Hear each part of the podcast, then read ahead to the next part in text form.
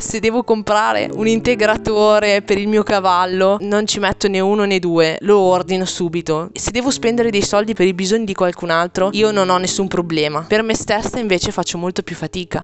Ho il desiderio magari di comprarmi delle cose, fare dei weekend, eccetera, ma ho anche la paura di spenderli perché penso che se mi succede qualcosa devo avere un gruzzoletto da parte. E non che non ce l'abbia fatto perché nel tempo ho cercato di mettere qualcosina da parte, per cui non è che sono scoperta, però faccio veramente fatica a spendere dei soldi per me stessa.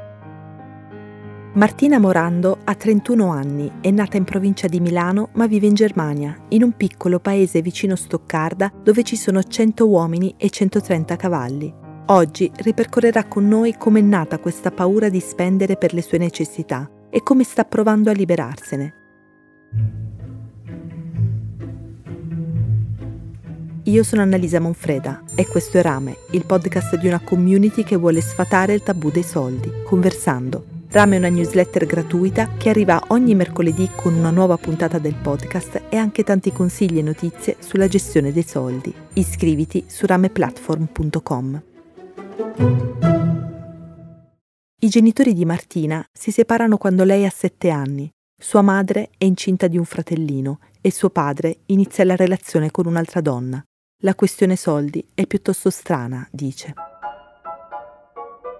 quando eravamo piccoli il nostro rapporto con i soldi era abbastanza strano, nel senso che sapevamo che non eravamo poveri. Provengo da una famiglia normale erano una classica coppia sposata degli anni 80-90, comprarono la loro villetta schiera nuova di pacca in paese e mia mamma non lavorava perché poteva all'epoca permettersi anche di fare la casalinga, mentre mio papà lavorava full time chiaramente, ma stavamo bene, non avevamo problemi di soldi. Il fatto è che i soldi venivano utilizzati tra mia mamma e mio papà un po' per litigare, nel senso che ogni volta che io chiedevo qualcosa o anche mio fratello io chiedeva qualcosa a mia mamma, la sua risposta era sempre io non ho soldi, ti devi chiedere a tuo papà qualsiasi cosa. Quindi tanti dei miei bisogni non venivano soddisfatti, però i bisogni dei miei genitori sì. Ad esempio mia mamma, lei diceva sempre io non ho soldi, non ho soldi, però so che aveva un abbonamento in palestra, che faceva delle vacanze che ci ha tenuto nascosti, era sempre vestita bene, aveva la macchina di sua proprietà, però io dovevo mettere i vestiti usati delle sue amiche, per esempio. È sempre stato i tuoi bisogni bisogni valgono comunque meno dei miei.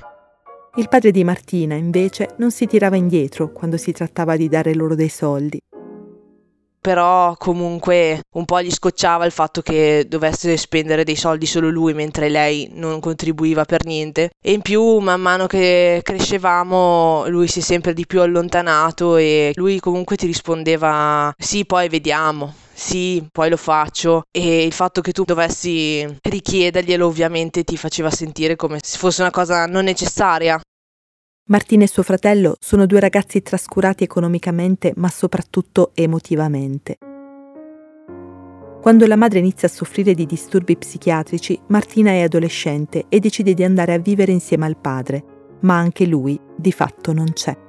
Lui è sempre stato un uomo che sicuramente si è dato da fare nel mondo del lavoro, si è sempre sacrificato, anzi posso sicuramente dire che ha sempre messo il suo lavoro davanti alla sua famiglia. Io quando ero adolescente ho sentito tantissimo la sua mancanza perché lui era sempre al lavoro. Poi era un periodo in cui aveva aperto la sua azienda, dormiva spesso in azienda, lavorava tantissimo, mi ha messo da parte. Mi rendo conto adesso della sofferenza che mi porto dietro di quel periodo, ma io lo giustificavo molto perché dicevo il lavoro è la cosa più importante.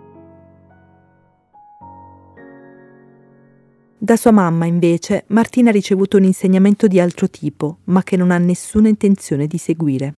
Il suo insegnamento più grande era tu Martina devi crescere e trovarti un uomo con i soldi, perché per lei eh, il top nella vita era trovarsi un uomo con un buon lavoro che mantenesse la famiglia in modo che la madre potesse stare in casa a prendersi cura dei figli senza dover eh, andare a lavorare. Quindi io ho visto una figura femminile, una figura materna di questo tipo. Martina invece ha tutt'altro obiettivo, Benché i suoi genitori non ne capiscano il perché, lei vuole laurearsi. La mia famiglia non comprende l'importanza dell'università e dello studio, un po' perché provengono da famiglie operaie, un po' perché loro hanno avuto un'altra esperienza di vita, nel senso che finita la scuola hanno subito trovato un buon lavoro fisso e con un buono stipendio e si sono potuti permettere nel giro di poco tempo comunque di essere molto indipendenti, di avere una macchina, di comprarsi una casa, mentre al giorno d'oggi non avere un titolo di studio ti preclude un po' Martina inizia a lavorare quasi subito. All'inizio lo fa per permettersi di uscire con le sue amiche, togliersi gli sfizi di una giovane adolescente. Presto dovrà farlo per pagarsi l'università, scienze e tecnologie agrarie. Suo padre, infatti, con cui a quel tempo viveva, finisce in carcere per un anno.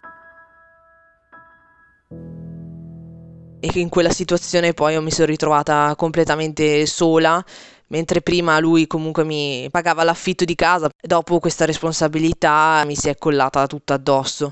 Ho dovuto lavorare sicuramente molto di più per eh, poter sopravvivere, perché comunque mia mamma neanche in quel frangente ha mai pensato di aiutarmi economicamente. Quindi i soldi che io prendevo mi bastavano per pagarmi il treno, vestiti, non avevo modo di risparmiare dei soldi ovviamente, anche perché dovevo utilizzare questi soldi per beni di prima necessità. Quando i miei compagni per esempio di università facevano le ripetizioni o qualche lavoretto, loro i loro soldi comunque li dovevano spendere per andare in vacanza all'estate, per fare qualche weekend in giro, per comprarsi qualcosa. Io comunque quei soldi li spendevo per dei beni primari, quando il padre esce dal carcere, il loro rapporto si deteriora. Martina va via di casa e lascia l'università. A me è pesato tanto il fatto di non essere riuscita a laurearmi, perché io sono stata bloccata proprio l'ultimo anno prima della laurea, l'anno in cui mio padre è andato in carcere. Lo capisco adesso perché all'epoca non riuscivo a passare gli esami e mi colpevolizzavo molto per questo, però ora lo capisco che veramente non avevo la testa e l'emotività giusta per poter affrontare questo. Avevo problemi molto più grossi di me da dover affrontare e quello per me è un grosso dolore perché tutti gli altri sono andati avanti, diciamo, adesso magari lavorano in quello per cui hanno studiato, hanno comprato una casa, si sono anche sposati e io invece ho iniziato facendo la promoter e a 27 anni quando mi sono trasferita in Germania ho comunque dovuto accettare qualsiasi lavoro per sopravvivere, facevo la donna delle pulizie. Adesso ovviamente dopo 4 anni non è più così, però non ho avuto quel processo standard di crescita che avrei voluto avere. Mi sento sempre indietro rispetto magari magari a altre persone della mia generazione, soprattutto perché mi sono resa conto che gli sbagli degli altri eh, hanno condizionato la mia vita e l'hanno condizionata sempre fin da quando ero piccola. E allora sono stufa che debbano anche nel futuro condizionarmi. Martina, per tagliare questo cordone ombelicale con il suo passato, si è messa in testa di completare il suo percorso di studi. Vuole dare una svolta alla sua vita. E così di giorno si occupa di cavalli in un maneggio, guadagnando 1200 euro al mese, e di pomeriggio studia. Io credo che per me voglio un lavoro che veramente mi identifichi.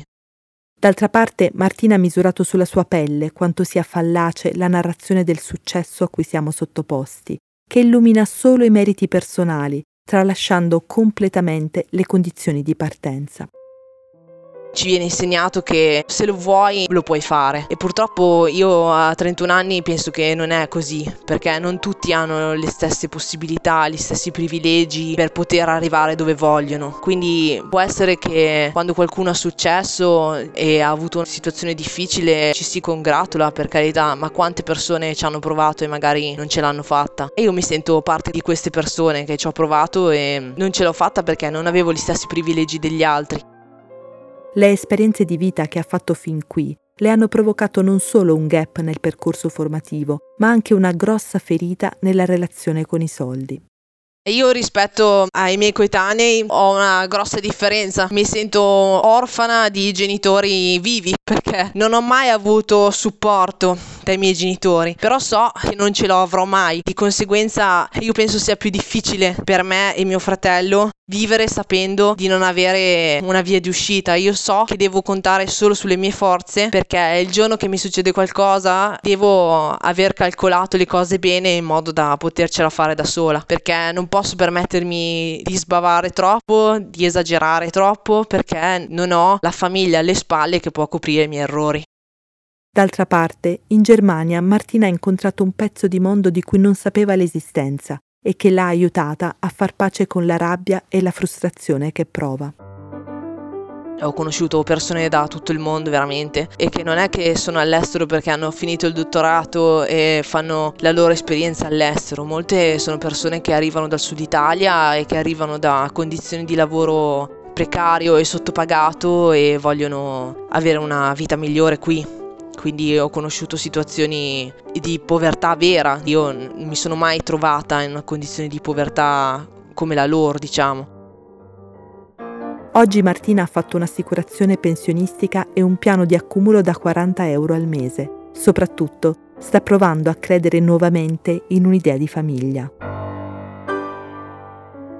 io posso sicuramente dire di avere la mia famiglia perché io vivo con Claudio ormai da sei anni e per me è lui la mia famiglia. Io so che posso contare su Claudio se qualcosa andasse storto. So comunque che a livello sociale ci sono delle persone che mi vogliono bene, che sanno come sono fatta, che in caso avessi bisogno di aiuto ci sarebbero e sanno anche che faccio fatica a chiedere aiuto, quindi lo fanno spontaneamente. L'indipendenza, però, resta un punto fermo, il pilastro attorno a cui Martina ha costruito la sua identità. Ho bisogno di essere indipendente perché io penso che il fatto di essere in una relazione e non avere la propria indipendenza ti mette comunque in una posizione di dipendenza, sia economica che emotiva. Io la vedo in questa prospettiva perché comunque dal momento in cui tu mi mantieni e dobbiamo fare delle scelte economiche, devo fare i conti col fatto che la fatica per guadagnare quei soldi la fai tu e che quindi tu hai un potere maggiore decisionale su come spendere i soldi.